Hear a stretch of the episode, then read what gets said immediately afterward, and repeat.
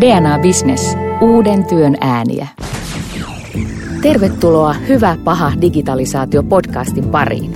Tässä jaksossa otetaan haltuun arjen uudet apuvälineet. Esineiden internetistä on puhuttu jo pitkään, mutta mitä kaikkea hyötyä näistä IoT-vehkeistä nyt ihmiselle on ja hukkuuko kenties hypeen jotain olennaista bisneksen tai ihmisten kannalta? Kanssani näitä kahta IoT-aiheista jaksoa isännöi tieto- ja viestintätekniikan ammattilaiset ry Tivian toiminnanjohtaja, tutkija ja digivaikuttaja itsekin Mika Helenius, tervetuloa. Kiitos. Mika, tässä jaksossa me tuskin voimme välttää tätä IoTia tai IoTtä, Internet of Thingsia.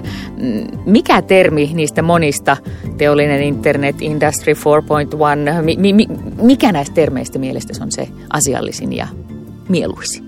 Ehkä teollinen internet on se kaikkein lähimpä ja, lähimpänä ja sitten suomalaiseen kieleen sopiva käsite. Ja sitten täydentäisin sitä kyllä heti tällä voisi sanoa niin kuin ohjelmisto maailman näkökulmalla ja, ja, ja sen laventamisesta nimenomaan, että me nähtäisiin tämä ohjelmistot leikinomaisemmana, tämmöisenä piirustu, piirustamiseen rinnastettavana uutena tapana luoda ja, ja luoda siihen arkeen iloa ja, ja, ja luovuutta lapsille siellä kodissa esimerkiksi.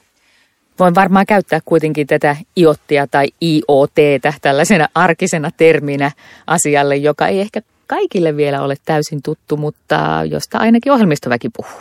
Kyllä. Meillä on täällä studiossa myös kaksi muuta vierasta keskustelemassa nimenomaan arjen ihmiselämän kannalta tästä digitalisaatiosta. Tervetuloa ensinnäkin tulevaisuuden tutkija Elina Hiltunen. Kiitos oikein paljon. Sekä IoT-entusiasti ja Stockmannin ICT-asioista vastaava pääarkkitehti ja yrittäjä Ilkka Pirttimaa. Kiitos. Ennen kuin riistäydytään esineiden internet-IOT-keskusteluun, niin kuunnellaan pätkä DNA Bisneksen tuottamasta Hyvä paha digitalisaatio dokumenttisarjasta. Matti Mäntysalo Tampereen teknillisestä yliopistosta nimittäin sanoo näin. Internettiin voidaan liittää kaikki. Tekniset ratkaisut on olemassa sille, että periaatteessa mikä tahansa osa voidaan liittää internettiin. Sen liittämiseen tarvitaan hieman elektroniikkaa, hieman sulautettua ohjelmistoa, radiopiiri ja sen jälkeen meillä on kaikki. Minkälaisia ajatuksia tämä Matti Mäntysalon ajatus teissä herättää? Mulle tulee mieleen tässä, kun oli aikaisemmin tämä keskustelu sitä, että mikä se nimi on, onko se Internet of Things vai teollinen internetti, niin tulevaisuuden tutkijana mä melkein niin kuin sanoisin, että, että tulevaisuudessa me puhutaan Internet of Everything, eli siis kaiken netti että miten se nyt kauniisti sitten suomeksi kääntyykään. Eli silloin meillä ei, ole niin kuin enää, ei voida sanoa, että esine on netissä, koska silloin on ihmiset ja eläimet, on, esimerkiksi lemmikit on netissä. Eli mun mielestä se menee niin kuin kaikki vaan, mikä on mahdollista, menee nettiin. Entä Ilkka? Joo, kyllä mä kanssa nostaisin tässä sen ohjelmistopuolen, että se on todella helppo nykyään ihan totta tehdä mikä tahansa laite, joka on netissä kiinni, mutta sen jälkeen mitä se osaa tehdä, niin se tulee vasta se ketju, kun se liitetään siihen johonkin arkiseen prosessiin. On se sitten vaikka esimerkiksi, että seurataan jääkaappia, me tiedetään mikä siellä on menossa vanhaksi, yhdistetään se ehkä johonkin reseptiikkapalveluihin, ehkä niihin perheen toiveisiin, ehkä johonkin juhlajärjestämiseen, että sitten saadaan tämä kokonaisuus kasaan siitä. Ja nimenomaan komppaisin kyllä Ilkkaa siinä, että tämä niin kuin kodin asukkaista lähtevä tarvemaailma, sen arjen helpottaminen ja elämän helpottaminen, niiden elämän ongelmien ratkominen nimenomaan, se on se, jota meidän pitäisi pystyä tässä niin kuin tavoittelemaan ja, ja helpottamaan. Niin ottaa se ohjelmisto perheiden arkeen tavallaan uudeksi keinoksi mahdollistaa sitä yhdessä tekemistä, tiedon jakamista, oli se sitten niitä kodin laitteita tai jo ihan ihmisten arkea, kotona elämistä eri perheen jäsenten välillä tai sukulaisten välillä tai isovanhempien välillä. Eli nämä arjen ratkaisut oikeasti ovat ne iso asia ihmisille loppujen lopuksi. No minkälaisia arjen ratkaisuja teillä alan edelläkävijöinä ja, ja intoilijoina on jo käytössä, Ilkka? Joo, mä itse rakensin talon 15 vuotta sitten, eli, eli jo silloin mä tavallaan halusin lähteä kokeilemaan, rakentaa sellaista leikki, koekenttää, missä mä pääsen itse har- harjoittelemaan asiaa. Ja silloin ei ollut oikeastaan tämmöisiä uskottavia vaihtoehtoja tämmöiseen kotiautomaation tekemiseen, niin se mun ratkaisu perustuu sitten tämmöiseen ihan teollisuusautomaatioon samalla tavalla kuin on aikoinaan rakennettu auditorioita ja näin, niin sitä samaa laitteistoinfraa on siellä mun talossa – talo itsessään on hyvin perinteinen, siellä ei ole käytetty muoveja, se on itse keitetty keittomaalit. Kaikki näyttää niin kuin hyvin perinteisenä, mutta siellä alla on sitten sähkö, sähkö, kännykällä ohjattavaa valaistusta, ilmastointiautomaatio, lämmitysjärjestelmä.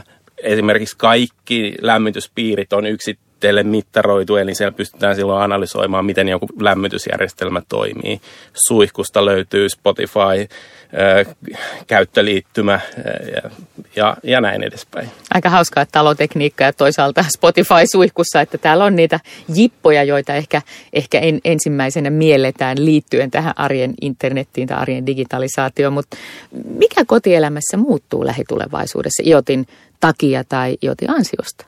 No kyllä varmaan siis tämä niin kuin automaatio, että mä mietin myös niin omaa taloa, niin kyllä siellä on paljon asioita internetissä. Et teoriassa voisi sanoa, että mulla on jopa sänky internetissä, että koska mulla on pedit sänky, tämmöinen mittari, joka niin kuin unen laatuu mittaa, että, että kyllähän saa niin kuin erilaisia asioita nettiin, mutta tota, mun mielestä on mielenkiintoisia, että kuinka kestäviä nämä on, kuinka kestävä on se ihmisen tarve haluta se Spotify sinne niin kuin suihkuun ja kuinka niin kuin yritys ja, ja niin kuin tarjoajapuolella, niin, niin tota, kuinka loppujen lopuksi niin kuin kantavia tuotteita nämä on. Et mä, niin kuin nythän on Mä tiedän äh, kodinkoneyrityksen, joka tosiaan tekee netissä olevia jääkaappeja ja kahvikoneita ja, ja uuneja ja muuta.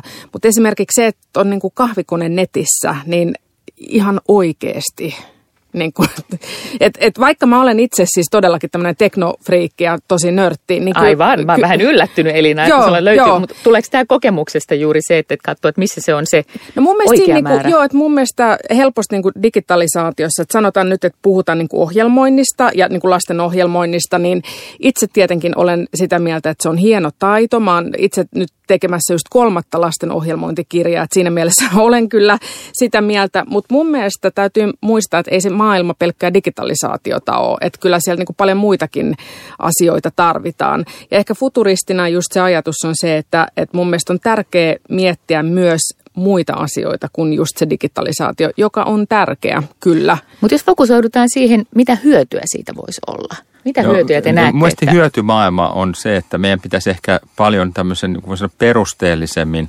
tarkastella, niin kuin Elinäkin perään kuuluttaa, näitä niin kuin kestäviä, pysyviä, ihmisen perustarvemaailmasta lähteviä, elämästä lähteviä hyödyn tarvemaailmoja, joita me ei tällä hetkellä ehkä osata analysoida niin syvällisesti kuin, niin kuin sanotaan, perusteellisemmassa niin kuin analyysissä pitäisi tehdä. Itsekin aikoinaan, kun tein tulevaisuustutkimusta 90-luvun puolivälissä, vietin melkein joka kuudennen viikon useampia viikkoja Japanissa ja, ja, ja Aasiassa nimenomaan elektroniikan ja, ohjelmistoteollisuuden niin kuin kasvun orastavassa vaiheessa ennen kuin Eurooppa oli edes mukana, niin se, se kyky katsoa nimenomaan niitä perustarpeita, kestäviä perustarpeita syvällisesti, poikkitieteellisesti ja, ja ihmislähtöisesti on se ehkä, se, se on jollain tavalla niin kuin unohdettu, se kyky ja, ja sitä kautta sitten saavuttaa myös sellaisia tavallaan palveluita ja ratkaisuja, jotka on oikeasti isoja ar- ja arvokkaita ratkaisuja ihmisten elämään. Ja vastaa isoihin ongelmiin maailmassa. Et sen takia mun mielestä joku megatrendien katsominen esimerkiksi niin kuin ikääntyminen ja, mm. ja niin kuin globalisaatio ja ö, kaupungistuminen, ne on mun mielestä sellaisia asioita, että niihin pitäisi ihan oikeasti digitalisaatiolla puuttua. Että se, niin kuin sieltä löytyy mun mielestä ne suurimmat ja tähän niin kuin vielä megatrendeihin nähdä myös, että tässähän tapahtuu 2000-luvun puolivälissä esimerkiksi oppimisen taksonomian täydellinen mm. muutos. Ja nyt meidän pitäisi päästä tähän niin kuin uuteen luovuuden ja luomisen megatrendiin kiinni ja oppia siinä tuottamaan arvoa sinne kodin, perheen, lasten ja, ja vanhempien arkeen. Mutta entäs juuri tämä ikääntymisen megatrendi sitten, koska kyllähän tässä kauhukuvana näin, jos tuon taviksen tähän studioon, niin, niin kyllähän kauhukuvana meikäläisillä on se, että kaalihan siinä leviää, jos pitää kaikkien mahdollisten eri käyttöliittymien salasanojen ja muiden niin kuin, että oh no, eihän tämä voi olla se haluttava todellisuus. Miten se toimii, Ilkka? Kyllä, mä näkisin tämän näin, että äh, tämmöiset conversational käyttöliittymät on yksi näistä megatrendeistä, eli pikkuhiljaa Anteeksi, hävi... ei ole megatrendi, ne on trendejä. No. Tämä on nyt, okay, nyt sori vaan, mutta mä oon futuristi ja megatrendit on semmoisia, jotka niinku on ihan koko globaaleja trendejä. Nämä ei ole, ne on trendejä. Joo, sori, okay. sori, sori. Tämän, mulle se on jo tavallaan, mä, ei mä se ole. Mä, mä katselen asiaa, asiaa tekemällä niitä jo nyt, eli, eli puhekäyttöliittymiä ja sitten siihen liitettyjä botteja. Eli mulla on kotona botteja postilaatikossa ja äh, hiilidioksidisensoreita näin ja puhekäyttöliittymät niihin, millä mä voin vaan kysyä asioita ja sitten sit mulle kerrotaan. Eli kyllä käyttöliittymien, käyttöliittymien yksinkertaistaminen on yksi, yksi asia, mitä pitää pystyä tekemään. Ja se voi olla silloin esimerkiksi puheella tehtävät käyttöliittymät. Ja nimenomaan tämmöiset responsiiviset käyttöliittymät ilman sitä merkkipohjasta käyttöä ja, ja kirjailemista läppäimistön välillä, niin se on ehkä semmoinen iso muutos, mitä tässä tapahtuu. Ja tavallaan niin automaattiseen diagnostiikkaan perustuvat analyysi, niin kuin esimerkiksi sanotaan lääkeannostelu automaattisesti. Puhuttiin jo 10-20 vuotta sitten tämmöistä mikro eli, eli atomitason tavallaan niin kuin analyys, analyyseistä, jotka on siruina ihmisen sisältä. Itsekin on semmoista aikoinaan päässyt jo näkemään noin 15 vuotta sitten. Suomessa on erittäin vahvaa teollisuuttakin jopa semmoiseen alueeseen. Me ei tavallaan niin kuin päästä ehkä kiinni näihin voisi sanoa niin isoihin muutostrendeihin myöskään, kun meillä se perusymmärrys siitä tarvemaailmasta ja tekniikan mahdollisuuksista on aika rajoittunutta. Ja, ja tässä ehkä se niin kuin arjen yksi keskeinen megatrendi mun mielestä on taas oppiva koti, oppiva arki, oppiva yhteiskunta. Ja siinä meidän vanhuksia ehkä laiminlyödään, että meidän pitäisi tuoda tämä oppiminen ja tämän uuden ajan kehityksen niin kuin mukana, mukana olo paremmin ihmisten arkeen. Voi itse taas ajattelee niin kuin keski-ikäisenä, että ei se ole edes vanhusasia. Että mä ottaisin mielelläni sirun johonkin tuohon peukalon hankaan, jotta voisin niin kuin kaikki tunnusluvut ja, ja, ja, ja maksukortit ja muut korvata sillä, että mulle sopisi aivan hyvin, että se on aina mukana sen kun pyyhkäsen ja sillä siisti. Ja Enkä sehän, pidä itseäni vanhuksena. Ja sehän on jo mahdollista, että pistää. Että on Jenkeissä esimerkiksi tämmöinen Dangerous Things-yritys, joka myy näitä siruja, joita voi sitten pistää ja niin kuin just käteen ää, NFC-siru ja sitten voit avata oven vaikka sillä, että se voi kuulostaa vähän hurjalta, että ihmiseen pistetään siru, mutta itse asiassa kun Suomessa about jokaisen koiraan ja kissaan on pistetty niin. vastaava siru, että ei se ole edes niin kuin, niin, niin kuin kauhea tai järkyttävä asia. Että tämä voi olla tulevaisuutta, mutta mä en itse asiassa, mä en kyllä usko siihen, että ihmiselle tulee siru ää, niin kuin kehon sisälle, että kun sä voit hoitaa saman jutun esimerkiksi niin, että sulla on NFC-siru sormuksessa, että näitä NFC-sormuksia myydään ja, ja totta, että se on yksi tämmöinen vaihtoehto. Sormusta harvoin, tai siis mä en ainakaan ota kauheasti, ainakaan vasemman nimettömä. Joo, mutta se mahdollista, että sä voit halutessa myös ottaa sen pois, että se on niin, ehkä aivan, yksi tärkeä aivan, aspekti. Aivan, joo. Kyllä, kyllä. No kyllähän tähän kotien arjen iot tässä vaiheessa liittyy paljon myös sellaisia ainakin päällisin puolin katsoen niin kuin turhakkeita. Et, et olihan se tavallaan huvittavan kuulonen tämä kerastaa sen ja Nokian Withingin kehittämä älyhiusharja. Mm, ja kyllä mun mielestä se älyhaarukkakin, vaikka, vaikka, vaikka, niin kuin ajatus, vaikka siinä ollaan ihan niin kuin oikeassa ajatuksessa, että jos sun syömisen tahtia ja annoskokoa mittaillaan, niin sehän on sinänsä ihan niin kuin tärkeä asia, mutta syömiseen ja kattaukseen liittyy muitakin aspekteja kuin se, että miten minä mahdollisesti laihtuisin tiedolla siitä, että pikkusen liian tiuhaan tahtiin onko nämä hypeä, onko nämä jippoja vai kehittyykö juuri näiden pohjalta jotakin semmoista, mikä oikeasti auttaa arjessa? Mun mielestä tämmöisiä me tarvitaan. Se on tavallaan tätä niin kuin äly- tai teknologisen maailman taidetta. Ja, kyllä ja, ja, ja, ja, ja taiteen tehtävänä on laajentaa meidän maailmankuvaa ja ajattelua. Mm. Ja jos meillä ei ole tällaisia, voisi sanoa hyvinkin radikaaleja ja, ja jopa turhakkeiksi kutsuttuja kokeiluja, niin, niin mä näkisin sen taiteen muotona. Ja, ja nimenomaan taide on kumminkin se, jolla me tavallaan niin kuin design-tyyppinen, sitähän on nimenomaan, tai tyyppinen, jolla me laajennetaan meidän ajattelua ja, ja mielen tavallaan kykyä nähdä sitä, mitä on tulevaisuudessa tulemassa. Ja siinä meidän pitäisi olla ehkä vieläkin rohkeampia ja luoda tämmöisiä niin kuin arjen, ää, digitaalisuuden, arjen iotin, arjen käyttäytymisen ja perustarpeiden tavallaan niin kuin, mitä Ilkka on juuri luonut kotiinsa esimerkiksi mm. tämmöisiä ja rakentaa tämmöisiä niin kuin arjen pilottilaboratorioita, taidekeskuksia, jossa mm että kun aamulla seisoo suihkussa, niin mitä tähän voisi kehittää? Karaoke siellä pitäisi olla. Karaoke, hyvä. Kyllä näitä tietenkin on maailmalla. Että, että on, mä olin Singaporessa käymässä, niin mun mielestä siellä on aika hieno tämä, muista mikä sen museon nimi on, mutta siellä oli hyvin niin kuin tämmöinen digitalisaatiota, niin kuin digitaalisia työkaluja käyttäen tehty semmoisia eläviä seiniä esimerkiksi ja, ja tämmöisiä interaktiivisia seiniä. Että kyllä näitä, näitä löytyy. Ehkä niin kuin tämä juttu on, että kun nyt puhutaan Internet of Thingsista ja se on tämmöinen kova sana, niin tietyllä tavalla niin kuin yritykset myös vähän niin kuin ylilyö näissä keksinnöissä. Että mä uskon, että, että kyllä ne sitten niin, kuin niin sanotusti laantuu, että semmoiset, joilla on ihan oikeasti tarvetta niin, niin, ja koetaan tarpeelliseksi, niin jää. Että mun mielestä hyvä esimerkki on nämä terveysrannekkeet, joita nyt vähän niin kuin jokaisella on, mutta kyllä mun mielestä niistä on niin kuin tehty tutkimusta, että kyllä sitä niin kuin aluksi jaksaa seurata, ja, ja tota, mutta ei, se, ei siitä niin kuin koko elämäntapaa sitten tule, että sä niin kuin vahtaat itse semmoisen niin kuin kautta, että eh, se on mielenkiintoista nähdä, että mikä sitten jää ja, ja mistä tulee joku semmoinen tosi kova juttu, niin kuin älykännyköistä on tullut. Joo, mulle taas se arjen helpottaminen, niin se on ykkösprioriteetti ja ehkä semmoinen todella mukava ja koko perheelle hyödyllinen ollut ovikello, jossa on kamera, ja se lähettää push-notifikaation automaattisesti, kun joku tulee ovelle. Eli mm. tällaiset pakettien tilaamiset ulkomailta, kun kaikki on töissä ja koulussa näin, niin nyt mulla on mahdollisuus heti tietää, että siellä on se kuriri on ovella ja mä voin siitä avata puheyhteyden ja sanoa niin, että hei, koputa sen naapuriin, että voit jättää siihen sen paketin. Joo. Nämä, on, nämä on todella semmoisia niin hyviä esimerkkejä, milloin IoTsta on hyötyä. Ja nimenomaan komppaisin tuossa, jatkasi oikeastaan se, että me saadaan tämä arjen, voisi sanoa, niin turva ja siinä on niin kuin iso, iso palvelu ja arvo ihmisen arjessa tällä hetkellä. Kun meillä nämä niin kuin tunnistamisen välineet menee eteenpäin ja kuvan välittämisen keinot menee eteenpäin. Ja sitten kun tämä maailma meidän ympärillä valitettavasti muuttuu hieman turvattomammaksi koko ajan, me pystytään tuomaan semmoista, voisi sanoa, kuin ihmisten arkea palvelevaa turvallisuutta – aivan toisen tyyppisillä ratkaisuilla kuin aikaisemmin. Ja rakentamaan ehkä semmoista niin kuin, voi niin kuin, äh, luottamuksen rinkiä a, perheen kesken, naapureiden kesken. Ja, ja siinä me ollaan vielä ehkä niin kuin ottamassa ensimmäisiä askeleita ja niin, että me tehdään se todella turvallisesti, että ne ihmiset ja, ja perheenjäsenet kokee, että ne tiedot ei esimerkiksi saman tien valu maailmalle jonkun tiedustelupalvelun tai, tai kansallisen toimijan käyttöön.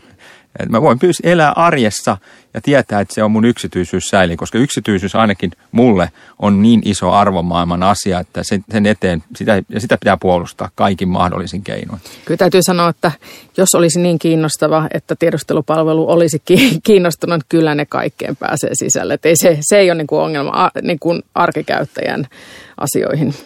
Mutta kyllähän toi on usein sitä keskustelua, mitä, mitä arjen digitalisaatiosta, digitalisaatiosta ylipäätänsä puhutaan yksityisyydestä. Onko se se valuutta, jolla metavikset sitten tulemme ikään kuin maksamaan tämän elämää helpottavan ja, ja automatisoivan teknologian Kyllä. kannattavuuden tai sen saannin. Jos, ja tota, tähän mulle tulee mieleen semmoinen tulevaisuuden tutkija kuin Mika Mannermaa. Äh, hän on jo edesmennyt, mutta kirjoitti on kirjan Joku veli valvoo. Ja musta oli äärimmäisen niin kuin hyvä ja myös niin kuin palkittu kirja. Ja siinä hän niin kuin visioi sitä, että, että niin kauan, tai, tai puhui siitä, että niin kauan kun meillä on eri tahot, jotka kerää tietoa meistä, niin meillä ei ole ongelmaa. Mutta sitten kun meillä on yksi taho, joka niin kuin kasaa tämän kaiken tiedon ja pystyy tekemään analyysit meistä, niin meillä tulee olemaan ongelmia. Ja tulevaisuudessa erityisesti, kun puhutaan niin sanotuista ennustavista algoritmeista, eli kaiken tämän big datan perusteella pystytään tekemään malleja siitä, että mitä me ehkä tekisimme huomenna, mitä me tekisimme ylihuomenna, niin se on aika pelottavaa. Ja esimerkiksi nyt Amazon on patentoinut semmoisen niin kuin, semmoisen, oliko se predictive shipping, mä muistan mikä sen oikea nimi nyt oli, mutta ajatuksena on se, että, että se niin kuin katsoo ostajan tietojen perusteella, että mitä se seuraavaksi ehkä ostaisi ja, ja sitten lähettää jo niitä tuotteita valmiiksi niin kuin lähemmäksi sitä kuluttajaa varastoihin. Eli tämä on se, mitä ne on patentoinut. Tämä on aika voimakkaasti sitä tulevaisuutta, mihin me ollaan menossa, että sä menet tulevaisuudessa Stockmannille, niin se tietää tasan tarkkaan, että mitä sulla on tapahtumassa. Sieltä tulee niin kuin vaikka kainalosauvojen mainos siihen kohdennettu mainos sulle, että me ostaa kahden viikon päästä tartteet. Onko Ilkka näin? Tulemmeko saamaan näin hyvää ennakoivaa palvelua aikana? No mä, mä miettisin tuon taas kuluttajan kannalta, että niin parhaimmillaan se, että kauppias tietää sun kengän koon silmien värin mukaan osaa suositella asioita, niin parhaimmillaan sillä saa loistavaa palvelua. Eli, Aivan. Eli niin tota, ja totta kai silloin me puhutaan myös siitä, miten se asiakas voitaisiin tunnistaa sen ostoprosessin siinä alkuvaiheessa jo, eikä vasta siinä kassalla. Ja tässä, tässä varmaan sitten käydään tämmöistä pidempiaikaista peliä, että pystytäänkö antamaan riittävästi niin kuin lisää palvelua sillä, että tunnetaan asiakas paremmin. Se, että sieltä niin kuin heti ensimmäiset kengät sopii, niin tämä on varmaan semmoinen, mikä pidemmällä aikavälillä pitää rakentaa se luottamus tässä tapauksessa kauppiaan ja asiakkaan ja Tämä varmaan jakautuu niin kuin kahteen maailmaan jatkossa. Että meillä on, on niitä tietoja, mitkä luovutetaan ilomielin kaupalle ja, ja niissä saa tavallaan hyvää palvelua siihen arkeen. Mutta sitten on varmaan osa tiedoista on niitä, jotka sitten halutaan pitää tavallaan niin kuin kuluttajan ja yksilön ja, ja perheen omana tietona. Mutta on... jokaisella ihmisellä on arjessa sellaisia asioita, mitä ei halua tuonne toreille ja, ja, ja, ja julkisille foorumeille päästää Mutta sanoisin, että se on vaikea vetää se raja, koska niin kuin itse asiassa sun niin kuin tietojen perusteella voidaan päästä vähän niin kuin syvemmälle, mitä sä itse edes tiedätkään. Et Jenkeissä kävi tämmöinen esimerkki, että siellä on tämä Target-kauppaketju ja siellä on tämmöinen niin kuin, ää, lojaliteettiohjelma, että sä ostat ja sä keräät pointseja tai jotain vastaavaa. Vähän niin kuin meillä on plussajaissa kortit ja muut vastaavat. Niin tota, siellä oli tämmöinen nuori teini, joka kävi ostamassa ja sitten hän alkoi saada kohdennettua mainontaa. Ja sieltä alkoi tulla vauvan vaippamainoksia ja muuta vauvakamaa. Ja, ja teinin äh, isä sitten vähän veti herneen nenä ja otti yhteyttä, että mikä hitto tämä on niin tämä juttu. Että, että kun tämä ei niin kuin todellakaan ajattele vielä näitä asioita, niin kuin vauva-asioita, että se on teini, hei haloo. No sitten käytiin keskustelua sillä kotona vähän tarkemmin, niin teini paljasti, että hän itse asiassa on raskaana. Ja se, että minkä takia niin kun paikallinen target, eli vähän niin kuin paikallinen kauppa olisi tiennyt ennemmin kuin koko perhe siitä, että niin kuin tyttö on raskaana, johtui sitä, että ne analysoi hänen niin kuin ostokäyttäytymisen muutosta – ja, ja sen perusteella hän pystyi katsomaan, että, että hän on potentiaalisesti raskaana. Eli Salmiakin himo paljasti. No että... esimerkiksi, joo, se ei ollut niin kuin näin, että hän osti raskaustestin pingo, joo, vaan se oli niin kuin just, että esimerkiksi niin kuin hajustetummat kosmetiikkatuotteet jää hyllylle siinä vaiheessa, kun on raskaana, koska hajuaisti niin kuin paranee. siellä tehdään niin kuin tämmöistä algoritmia siitä. Ja, ja esimerkiksi Jenkeissä on tämmöinen Darkheim-projekti, jossa veteraanien ää, potent, niin kuin ehkä mahdollisia tulevia itsemurhia pyritetään ennustaa Facebook-statusten perusteella. Oho. Eli tämä, niin kuin, tämä tulevaisuuden analysointi on se niin kuin, kiinnostava juttu. Ja tässä nimenomaan Amerikka käytti itse asiassa 2005-2008 liki 15 miljardia euroa ostaakseen kilpailevat kaikki tämmöiset ennakoivan analyysiteknologian yritykset maailmalta pois palvelemaan kansallisia intressejä ja hieman ehkä omaa elinkeinoelämää. Ja, ja tässä on kyllä, niin kuin, kyllä meidän niin kuin kansalaisten Euroopassa ja täällä Helsingissä ja Suomessakin pitäisi ymmärtää pitää omasta tavallaan niin kuin datasta ja siitä informaatiosta mm, huolta. Mm. Ja jos me ei nähdä tavallaan sitä niin kuin arjen elämän tiedon arvoa, mm. niin kuin omamme, oman elämämme näkökulmasta, me menetetään sitä elämää koko ajan muualle. Ja se on niin kuin pikkuhiljaa tapahtuva tavallaan niin kuin datainflaatio.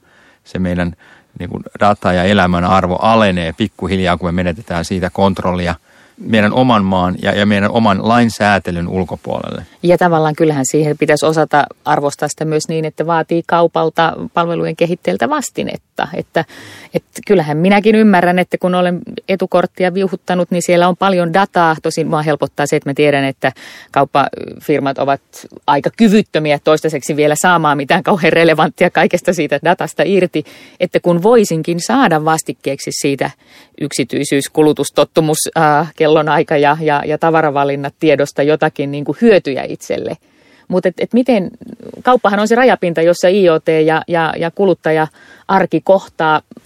Miten sieltä voisi niin kuin vaatia vastinetta? Miten siltä on tulossa, Ilkka? Ja, joo, siis kyllähän niin kuin esimerkiksi Tokkalla, niin meillä on palveluita siihen, että muoti, muotiammattilaiset valitsee sulle asusteet, vaatteet ja näin, ja sama kosmetiikkapuolelle ja näin edespäin. Mutta en mä siinä huomannut IoTeita vielä millään lailla, että kyllä se on sen niin kuin lady. Onko teillä no, sovituskopit joo, netissä? Joo, joo, eli niin, ehkä siitä yksi esimerkki on se, että miten tämmöinen asiakaspolku saattaa alkaa. Se voi alkaa vaikka siitä, niin että mä menen ostamaan housuja. Itse asiassa tämä idea syntyikin siitä, kun mä olin ostamassa housuja ja kyllästyin siihen, niin että ne oli just ehkä pikkusen pienet ja sitten vaimo sattui olemaan siellä jossain muualla. Normaalisti mä olisin huutanut siitä, että tuotko, tuotko pykälää isommat. Ja, ja sitten se jää se kerta siihen. Ja silloin, silloin niin tota, esitin idean, että mitä jos meillä olisikin se sovituskopissa semmoinen laite, missä mä voisin skannata sen EAN-koodin. Se kertoo, mitä värejä mm. koko meiltä myymälästä löytyy. Mä voin siitä valita ja painaa nappia ja myyjä tulee paikalle. Mm. Ja tämmöinen me tehtiin. Meillä Tosi on hyvä. nyt jo toista sataa tämmöistä digitaalista sovituskoppia, jotka on integroitu nimenomaan siihen, että me saadaan se asiantuntija paikalle. Ja hän näkee, mitä mä oon sovittanut, mitä mä haluaisin sovittaa ja sitten mm. näin me tarjotaan Aivan, ja tuossa ei sitten myöskään luovuteta mitään kauhean niin kuin intiimiä tietoa, ainoastaan se ostoaie. Kyllä. Ja kyllä, koko. Kyllä. ja, ja tässä kun mentäisiin vielä niin pitkälle, että kun oliko nyt 95-96, kun oli Japanissa, niin tehtiin jo ensimmäisiä tämmöisiä niin kuin massaräätälöintiin liittyviä vaatevalmistuslaitteita ja, ja kutomalaitteita ja, ja ompelulaitteita, joissa tavallaan se asiakastieto pystyttiin tuomaan suoraan siihen valmistusprosessiin mukaan, jolloin tavallaan vaatteet voidaan valmistaa saman tien juuri omilla mitoilla. Ja, ja tässä nyt on var, meni ensiksi 15-20 vuotta edes ensimmäiset farkut tuli sitä kautta. Mm. Että meillä on tämä valmistusteknologia kyllä ollut olemassa noin 2-30 vuotta kohta. Mutta se, että miten me päästään mukaan tähän, niin kuin sanoa, ison arjen helpottamiseen, juuri niihin niin kuin henkilökohtaiseen, siihen personalisoinnin tavallaan isoon aaltoon, niin meidän niin, kuin niin monta muuta elementtiä pitää saada koko tässä niin kuin isossa arvoketjussa muutettua ja, ja siinä ehkä meillä on vähän tekemistä vielä. No jos kuluttaja ottaa jollakin lailla niin kuin mitä mä sanoisin, tämän aloitteen omiin käsinsä, niin mitä kuluttajat osaa odottaa IoTlta? Elina, sulta on juuri ilmestynyt kirja tulevaisuuden asiakkaista. Onko havaittavissa jotain, että me, me kuluttajat oltaisiin niin voimaantuneita, että tätä ja tätä saisi olla, tehkää?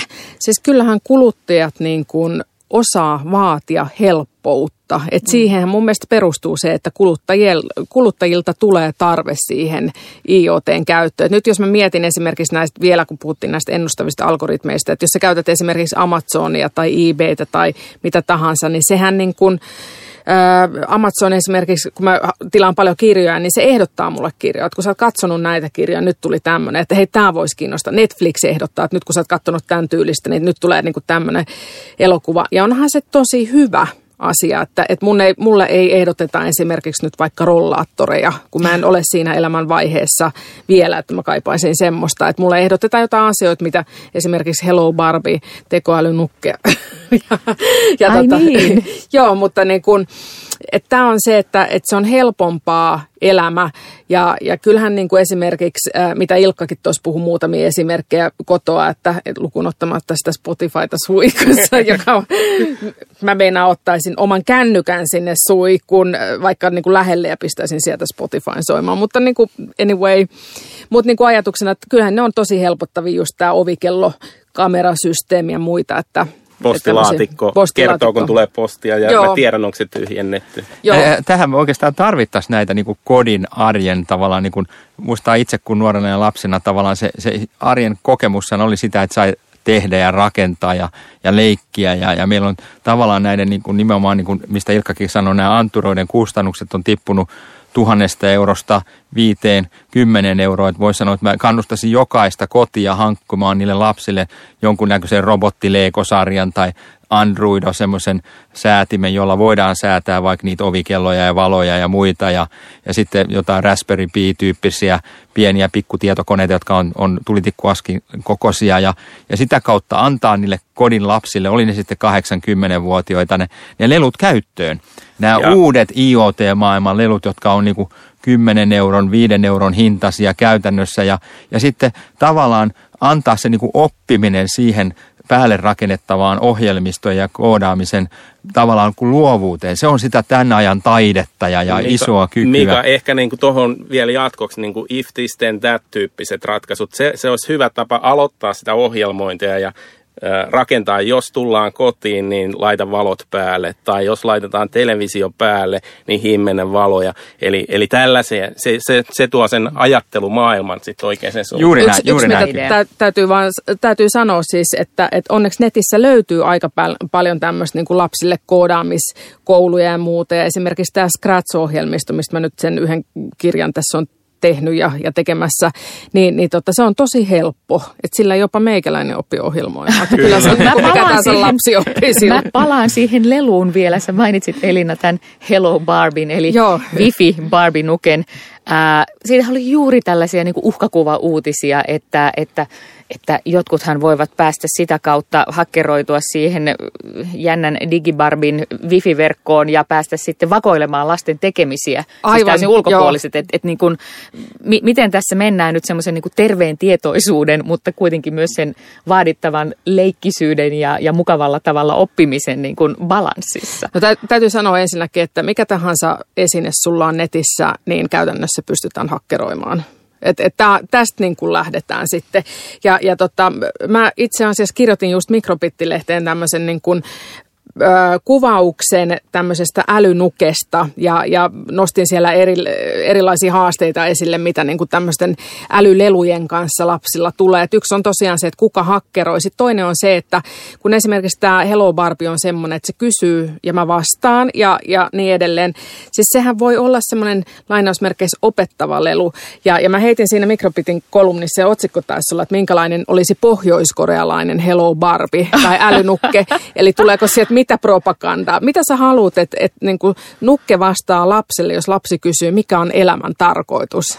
Mitä sä haluat, että sieltä tulee? Tuleeko se niin buddhalaista filosofiaa vai tuleeko sieltä että rikas ja, ja tota, menestyksekäs vai mitä sieltä tulee? Tämä on vaikea kysymys ihan elävälle ihmiselle. On, on, elävälle, on mutta ehkä niin kuin mielellään sen itse vastaisi, kun niin kuin vertaa, että joku nukke vastaisi. Ja, ja vanhempana mä kyllä haluaisin tietää nimenomaan, että mitä esimerkiksi propagandaa se nukke on sitten sille lapselle tavallaan niin kuin ehkä syöttänyt sillä välin, kun vanhemmat ei ole paikalla tai jotta meille niin kuin näistä nukeista ei tule tämmöisiä orvelilaisia tavallaan niin kuin vaikuttamisen mm. keinoja ja, ja sitten tavallaan niin kuin esteitä sille, että me sillä taas hävitetään niin kuin Fahrenheit 451 mukainen kirjallisuus ja, ja voisi niin kuin se riippumaton ja puole, puole, puolueeton tavallaan moninainen tietämysmaailma, joka meillä pitää olla mm. vastakohtana tämmöisenä vassa-viestinnän keinoille, jotka voi olla mahdollisia tämmöisen barbien leviämisen mm. kautta, että meillä yhtäkkiä sille alle 2-5-vuotiaalle tytölle voidaankin syöttää jos jonkunnäköistä piiloviestiä tuolla ja, ja me ei nyt, tiedetäkään. Nyt itse asiassa tulee jo Barbilta aika piiloviesti. What kind of fashion you like? What? Mm. ja, ja mutta täytyy sanoa, että yksi mitä sieltä Hello Barbilta tuli ehkä paras kysymys oli se, että what kind of toys you would like to play with? Ja ah, sitten mä olin, että, niin joo, mä olin siinä, että joo, Mattelin tuotekehitysosastolle tiedoksi robottilelut ovat kivoja. Ja, ja missä menee näiden lelujen etiikkaa, että tämä on niin kuin iso joo, joo, ihmisten arjen tämä on, kysymys. Tämä on todella niin kuin tärkeää. Mutta tämähän olisi juuri loistavaa kiinnostavaa sitä kautta, että, että herättää tämän hetken aikuiset ja ehkä vähän ne nuoret aikuiset myöskin miettimään sitä, että mitä hyötyjä ja mitä vastiketta toisaalta tästä datasta ja pääsystä siihen omaan digitaaliseen elämään. Mm, mitä lopuksi antaisitte ihmisille lukemis- tai kuuntelemis- tai katselemisvinkkejä sellaiselle ihmiselle, joka on kiinnostunut näistä, ei välttämättä nimenomaan uhkien kautta, vaan juuri siitä, että kuinka ottaa tämä haltuun ja saada siitä hyötyjä omaan arkeen. Joo, mä, mä suosittelisin nimenomaan se Arduino-alusta, tämmöinen avoimeen lähdekoodiin perustuva äh, ohjelmistokehitysalusta ja siihen liittyvät laitteistot, johon löytyy rajattomasti niin kuin valmiita kortteja, millä saadaan antureita asennettu ilman elektroniikkaosaamista. Se oli tapa, millä mun poika oppi koodaamaan 13-vuotiaana. Eli, eli ehkä, ehkä suuntaisin se, semmoiseen suuntaan. No, joo, no tuohon lasten ohjelmointiin niin sanoisin sen Scratchin kyllä, että se on aika kiva ohjelmisto. Ja, ja suosittelisin myös, että niin kuin vanhemmat itse opettelee sitä. Ja, mutta sitten ihan tämmöinen niin katsomisvinkki, niin Netflixissä on semmoinen äh, sarja kuin Black Mirror.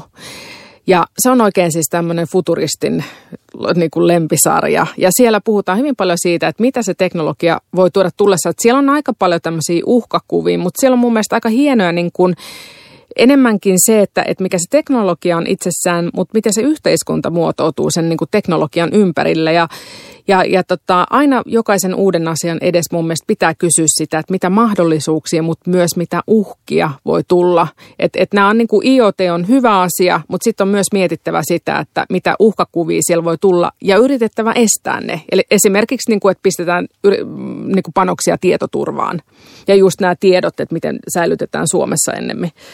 Ja, ja kyllä mä jokaiselle ehkä niin kuin isovanhemmalle tai vanhemmalle ja perheen, perheen niin kuin, vanhemmille kannustasin tänä päivänä, että paras investointi, mitä voitte tehdä lapsiinne, on se, että, että laitatte sen esimerkiksi tytön tai perheen äitikin, niin, niin tämän seuraavan vuoden aikana vaikka semmoiselle kuukauden kahden ohjelmoinnin jonkun tyyppiselle kurssille. Valitettavasti Suomessa niitä ei ole tarjolla, mutta Amerikka niitä on täynnä – se on paras sijoitus tulevaisuuteen ja tämän uuden digitalisoituvan maailman arvon ja kehityksen ymmärtämiseen. Kiitos. Siinä olivat uuden uljaan digimaailman haltuun ottamisen ja jossakin kurissa pitämisen vinkit meidän keskustelijoilta tässä jaksossa. Kiitos oikein paljon näistä Mika Heleniukselle, Ilkka Pirttimaalle ja Elina Hiltuselle. Kiitos. Kiitos. Uuden työn ääniä on DNA Businessen podcast. Lisää jaksoja ja tietoa podcastista osoitteessa dna.fi kautta podcast. Uuden työn ääniä. DNA Business.